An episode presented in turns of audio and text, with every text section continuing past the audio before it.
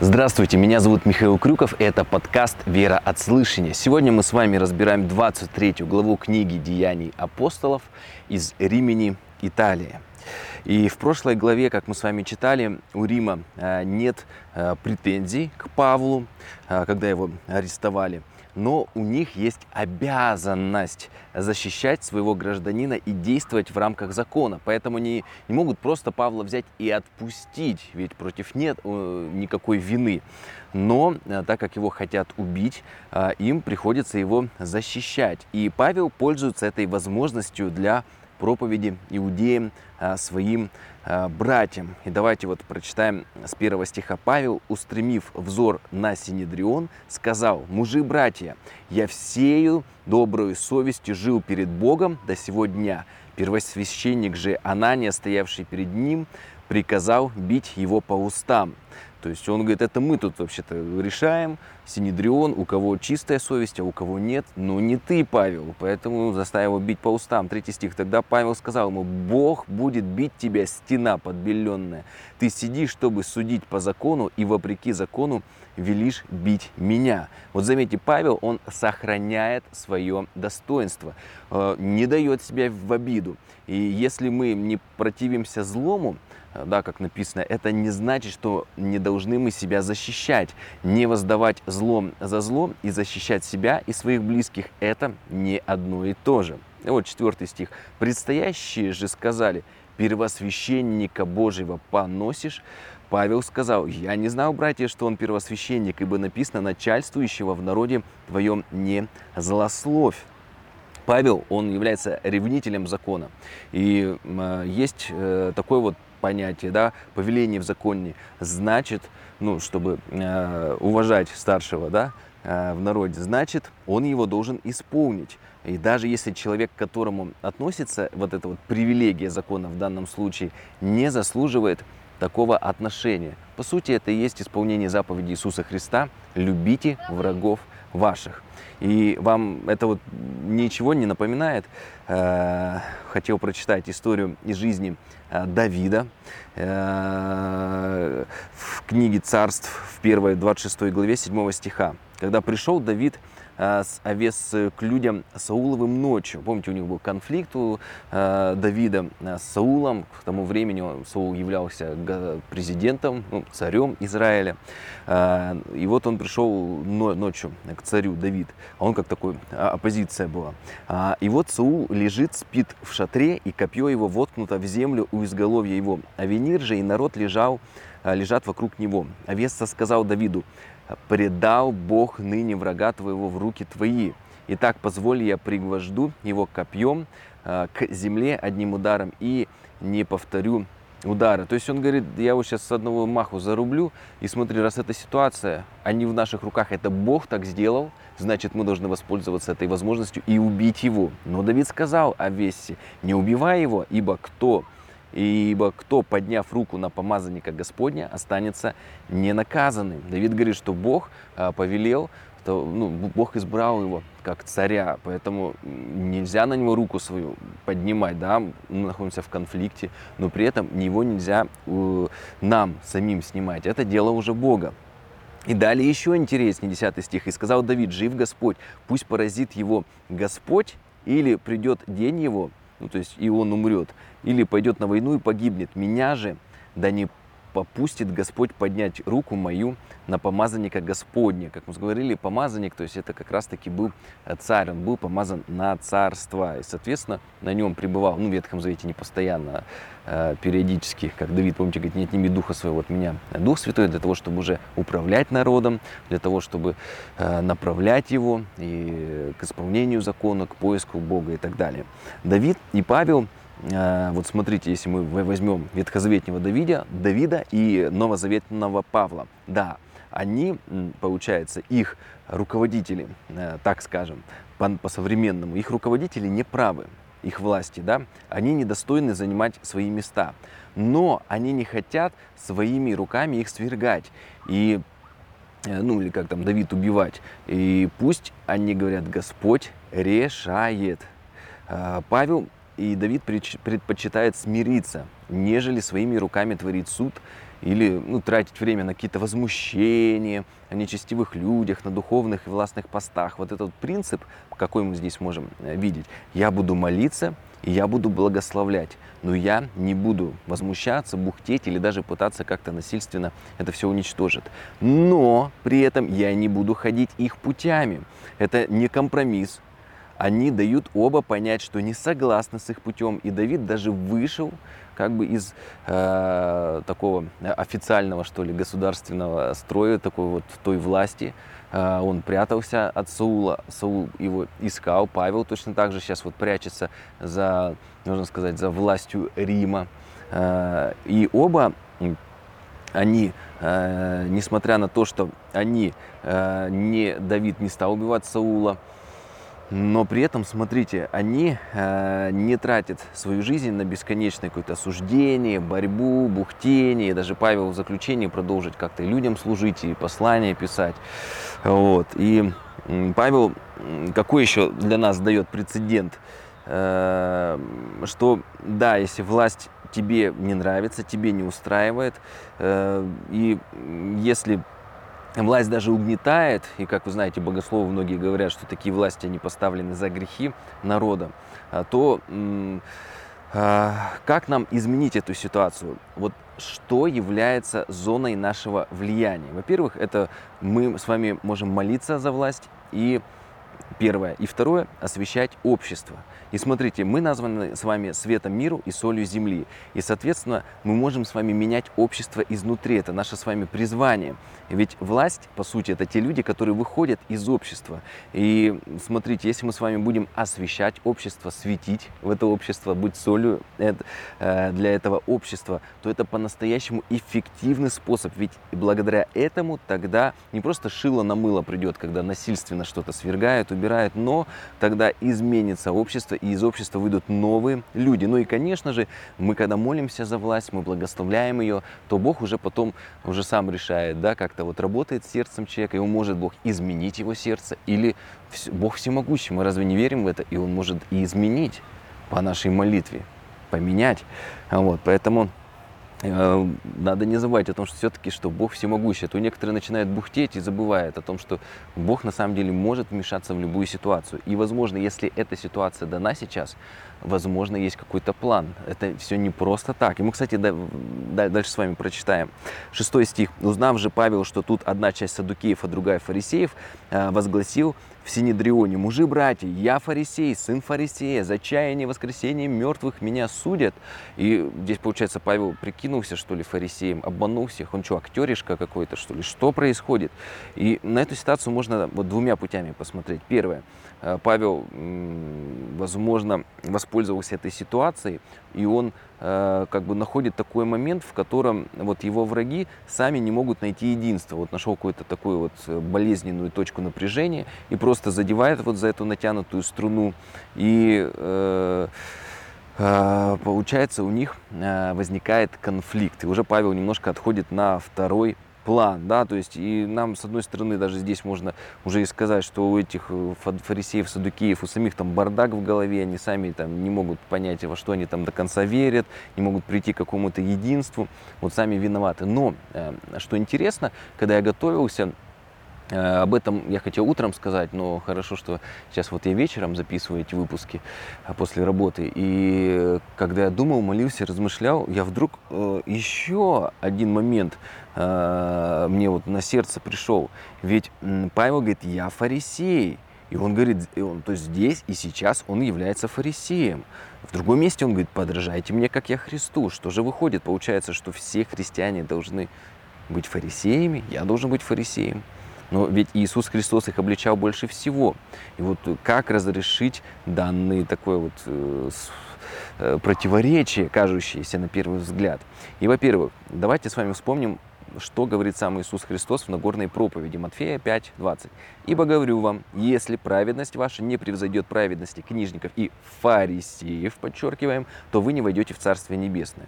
Превзойти – это значит не просто достигнуть уровня фарисеев, но даже и пойти дальше – как достигнуть их праведности. Если мы посмотрим, что делали фарисеи, э, ревнители закона, они, по сути, исполняли внешнюю сторону закона. Итак, еще раз, они исполняли внешнюю сторону закона. Э, а как превзойти нам? Соответственно, нам нужно исполнить также и внутреннюю часть закона. Что это значит? Опять же, Библия толкуется Библией, да, Писание Писанием, и мы просто должны еще просто из этой же Нагорной проповеди еще на одно место посмотреть, например, на 27 стих.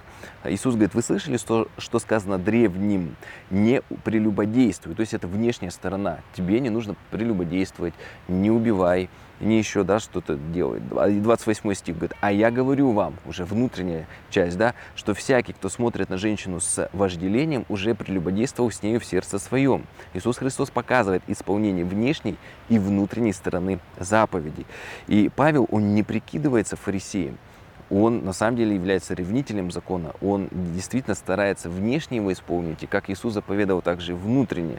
И э, может быть, еще даже я Евангелие от Матфея 23 главу прочитаем, второй стих. Помните, как Иисус говорит, на Моисеевом седалище сели книжники и фарисеи. Итак, все, что они велят вам соблюдать, соблюдайте и делайте.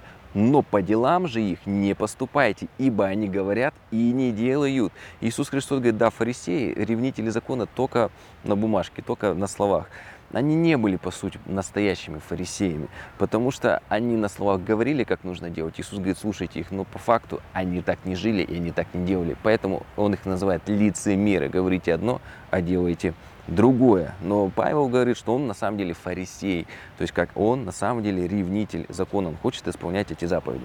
Вот седьмой стих. Когда же он сказал это, произошла распря между фарисеями и саддукеями, и собрание разделилось. Ибо саддукеи говорят, что нет воскресения ни ангела, ни духа, то есть не верят э, во, во все такие духовные э, вещи. А фарисеи признают и то, и другое. То есть получается вот такая вот э, консервативная была партия фарисеев, которые во все это дело верили, и такая вот э, более такая либеральная. Они говорят, да нет, ничего этого нет, э, вот живем здесь и сейчас и уже не, не думаем о том, что дальше будет. И выходит такой вот типичный спор, который часто бывает среди верующих и в соцсетях, и вживую, когда все просто орут, кричат, свое мнение пытаются доказать, но и никто никого и не слушает. Меня, кстати, недавно спросили, вот, Михаил, есть просто некоторые люди, Э, с которыми, возможно, у тебя даже какие-то недопонимания, конфликт произошел. И ты вот как-то более такой вот традиционно да, на Писание стоишь. Есть те люди, которые, ну так мягко скажем, более либеральные. Почему ты вот как-то не идешь, не протестуешь, не записываешь ролики, не как-то не пытаешься спорить? Я говорю, а вы знаете, а если меня не спрашивают, моего мнения не интересуются, то есть зачем мне идти туда, где меня не хотят слушать? Зачем мне это делать? Поэтому, если со мной захотят пообщаться, поговорить, я готов и открыть. Но самому идти на рожон лезть, зачем это надо? Более грубо можно сказать, зачем метать бисер перед свиньями, как и э, мы в Писании встречаем с вами этот пример. Поэтому мы можем, если нас готовы выслушать, нужно говорить. Но если тебя отвергают, зачем э, тебе тратить на это свои силы? Вот. А, видите, вот получается в седьмом стихе мы видим, что произошла распря между садукеями и фарисеями, и собрание разделилось. Восьмой стих, ибо садукеи говорят, что нет воскресения, ни ангела, ни духа, а фарисеи признают и то, и другое.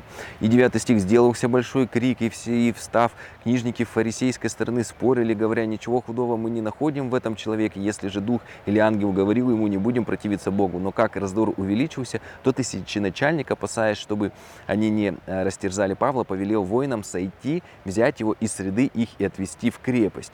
И вот э, почему он стал опасаться за Павла, да все очень просто. Павел является римским гражданином. И э, тысяченачальник за него, и римский вот этот вот э, военачальник, он отвечает за него э, за его безопасность, своей головой, своей должностью. Если бы он его не защитил, римского гражданина бы убили в его зоне ответственности, да его бы сняли бы с должности, ну, то есть у него были бы какие-то бы последствия за это. Вот. Ну и, конечно же, еще раз подмечу такой юмор, да, что верующие, фарисеи, садуки, решили просто поговорить о своих обуждениях, о своих э, убеждениях религиозных. Вот верующие общаются, и они так общаются, что советским людям пришлось их как-то вот разделять и еще одного человека спасать, чтобы они не поубивали там, э, потому что они могли друг с другом даже как-то там подраться, возможно. Печально это верующие люди, вроде о Боге говорят, а советские люди их как-то разнимают. Печаль. 11 стих. «Э, и сегодня бывает так же, вот иногда смотрят на все вот эти конфликты, кто-то друг друга э, осуждает и смотрят люди неверующие, говорят, что это такое? 11 стих. «В следующую ночь Господь явился э, Павлу и сказал, «Дерзай, Павел, ибо как ты свидетельствовал мне в Иерусалиме, так надлежит тебе свидетельствовать и в Риме». Вот слово «дерзай» Тхарсей э, по-гречески переводится как «мужайся», «будь смелым», «отважным», «будь уверенным», «твердо», «верь», доверяй, смело полагайся. То есть он говорит, как вот и Христу надо было пострадать, и Христос говорил, доминует меня чаша сия, но да не будет моя воля, а твоя, Отец. Так и здесь он говорит, мужайся, что тебе предстоит тоже свой крест понести. Интересно, но если бы этого места здесь бы не было, то получилось бы, что Павел отправиться в Рим просто ну, по стечению обстоятельств. Но мы здесь с вами видим э, волю Бога. То есть у Бога есть определенный свой план. И мы понимаем, что все дальнейшие э, вот эти вот все стечения, вот обстоятельств, все, что будет в дальнейшем, это не просто так. В этом была рука Бога. Это все не случайно. Отсюда и делаем вывод. Нам может казаться, что все происходит как-то на бум, и хотим, хотим спросить, а где же Бог? Но Бог может быть в этих обстоятельствах, просто мы не знаем конец истории, вот всей развязки. И вот как Давид э, не убил вот Саула, но при этом он все же стал царем, а вот мог бы своими силами помочь и убить, но он этого не сделал. И смотрите, несмотря на это, все равно он стал царем. 12 стих. «С наступлением дня некоторые иудеи, иудеи сделали умысел и заклялись не есть и не пить, доколе не убьет Павла. Было же более 40 сделавших такое заклятие». То есть они поклялись именем Бога, и по вот таким вот э, понятиям вот того времени они не могли его нарушить, и, скорее всего, так как не смогли его убить, скорее всего, они умерли все от голода. Конечно, если они не отступили от своей веры. 14 стих.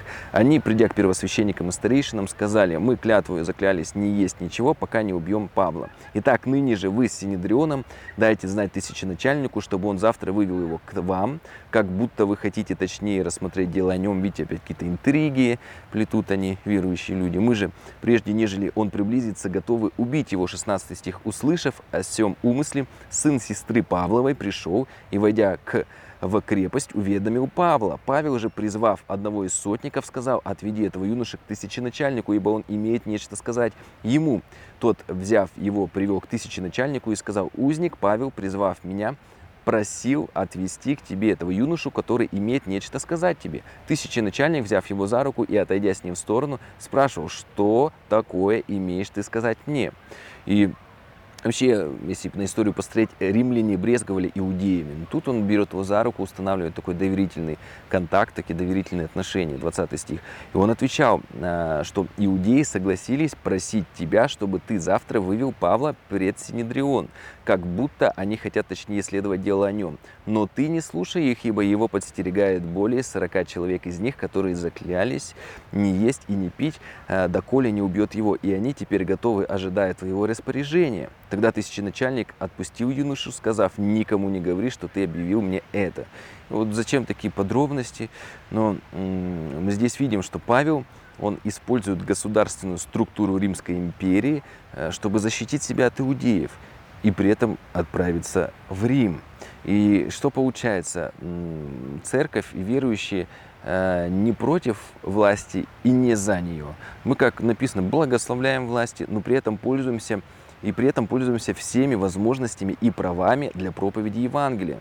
И устройство Рима в то время, конечно же, способствовало этому благодаря своим дорогам, которые до сих пор, кстати говоря, стоят и не ломаются. Э, дай бог нам как-то мудрости, как-то опыт у них перенять. Вот я сейчас как раз вот нахожусь э, и вот послезавтра буду в Риме, и здесь вот есть еще те дороги, которые построили еще вот во времена вот этих вот событий библейских. И они до сих пор стоят. Как бы, если у кого есть возможность, вот отправить бы сюда наших вот дорожных строителей. И вот и устройство Рима этому способствовало своим дорогам. Вся империя была соединена, моментально можно было из одной той точки в другую перемещаться. Торговые пути, правопорядок, закон. То есть не было какого-то беспредела и самосуда. И также прецедент здесь, что верующий человек – как мы видим, может донести властям, причем даже оккупационным, что кто-то готовит преступление, хочет кого-то убить. И для, для чего он это делает? Для предотвращения преступления. То есть мы не можем с вами смотреть безразлично на преступление. Если мы знаем, что кто-то хочет кого-то убить, и, может быть, мы не можем своими силами помешать, значит, мы должны как-то использовать, в том числе и обратиться к местным властям. 23 стих. «И, призвав двух сотников, сказал, приготовьте мне воинов, пеших 200, конных 70 и стрелков 200, чтобы с третьего часа ночи шли в Кесарию. Приготовьте также ослов, чтобы, посадив Павла, э, припроводить его к правителю Феликсу». И вот почти 500 воинов э, его ведут к региональному правителю Павла. 25 стих. «Написал и письмо следующего содержания». Вот письмо с 26 стиха. «Клавдий Лисий, тысяченачальник, достопочтенному правителю Феликсу». Это вот такой региональный начальник – радоваться. Всего человека, то есть Павла, иудеи схватили и готовы были убить. И я, придя с воинами, отнял его, узнав, что он римский гражданин. Но это же неправда, он же э, пришел, потом он об этом узнал, он вообще его бичевать хотел. Э, но он, смотрите, подает так э, ситуацию, ну, чтобы с одной стороны, у него не было проблем, да, он бы сказал, я взял его, оказался римский гражданин, я к тебе посылаю, он скажет, слушай, там какие-то религиозные убеждения, спор, зачем ты вообще в это ввязался, пусть они бы его там убили бы и забыли бы, да, про это, но с одной стороны, да, то есть он э, показывает такую ситуацию, что он был римский гражданин, и он его защитил, а с другой стороны, он еще и показывает свою службу с хорошей стороны, э, что у него все под контролем, в этом городе он может предотвратить любое преступление, вот римский гражданин хотели убить, а он тут как тут, он его спасает, 28 стих, потом, желая узнать, в чем обвиняли его, привели его в Синедрион их и нашел, что его обвиняют в спорных мнениях, касающихся закона их, но что нет в нем никакой вины, достойной смерти или оков. А как до меня дошло, что Иудеи злоумышляет на этого человека, то я немедленно послал его к тебе, приказав и обвинителям говорить на него перед тобою. Будь здоров.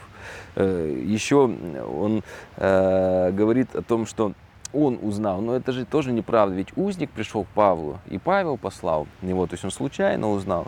Но он, опять же, здесь показывает, что у него все под контролем, делает вид, как будто у него сеть информаторов, он узнал это, и он предотвратил беспорядки в городе и отправил его э, к своему уже такому региональному начальнику. В общем, одним словом, он заслуживает э, медаль, медаль вот, э, повышения.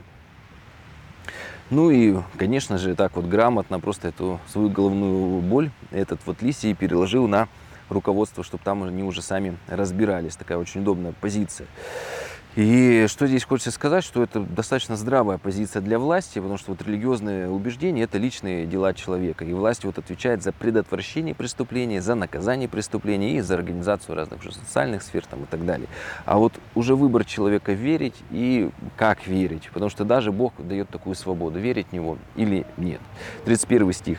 Ну и даже мы знаем, что Бог дает, несмотря даже на тех людей, которые отвергают Бога, Бог все равно дает свою общую благодать, и которую пользуются даже те люди, которые ну, Бога ни во что не ставят. Ну, это уже качество, характер Бога.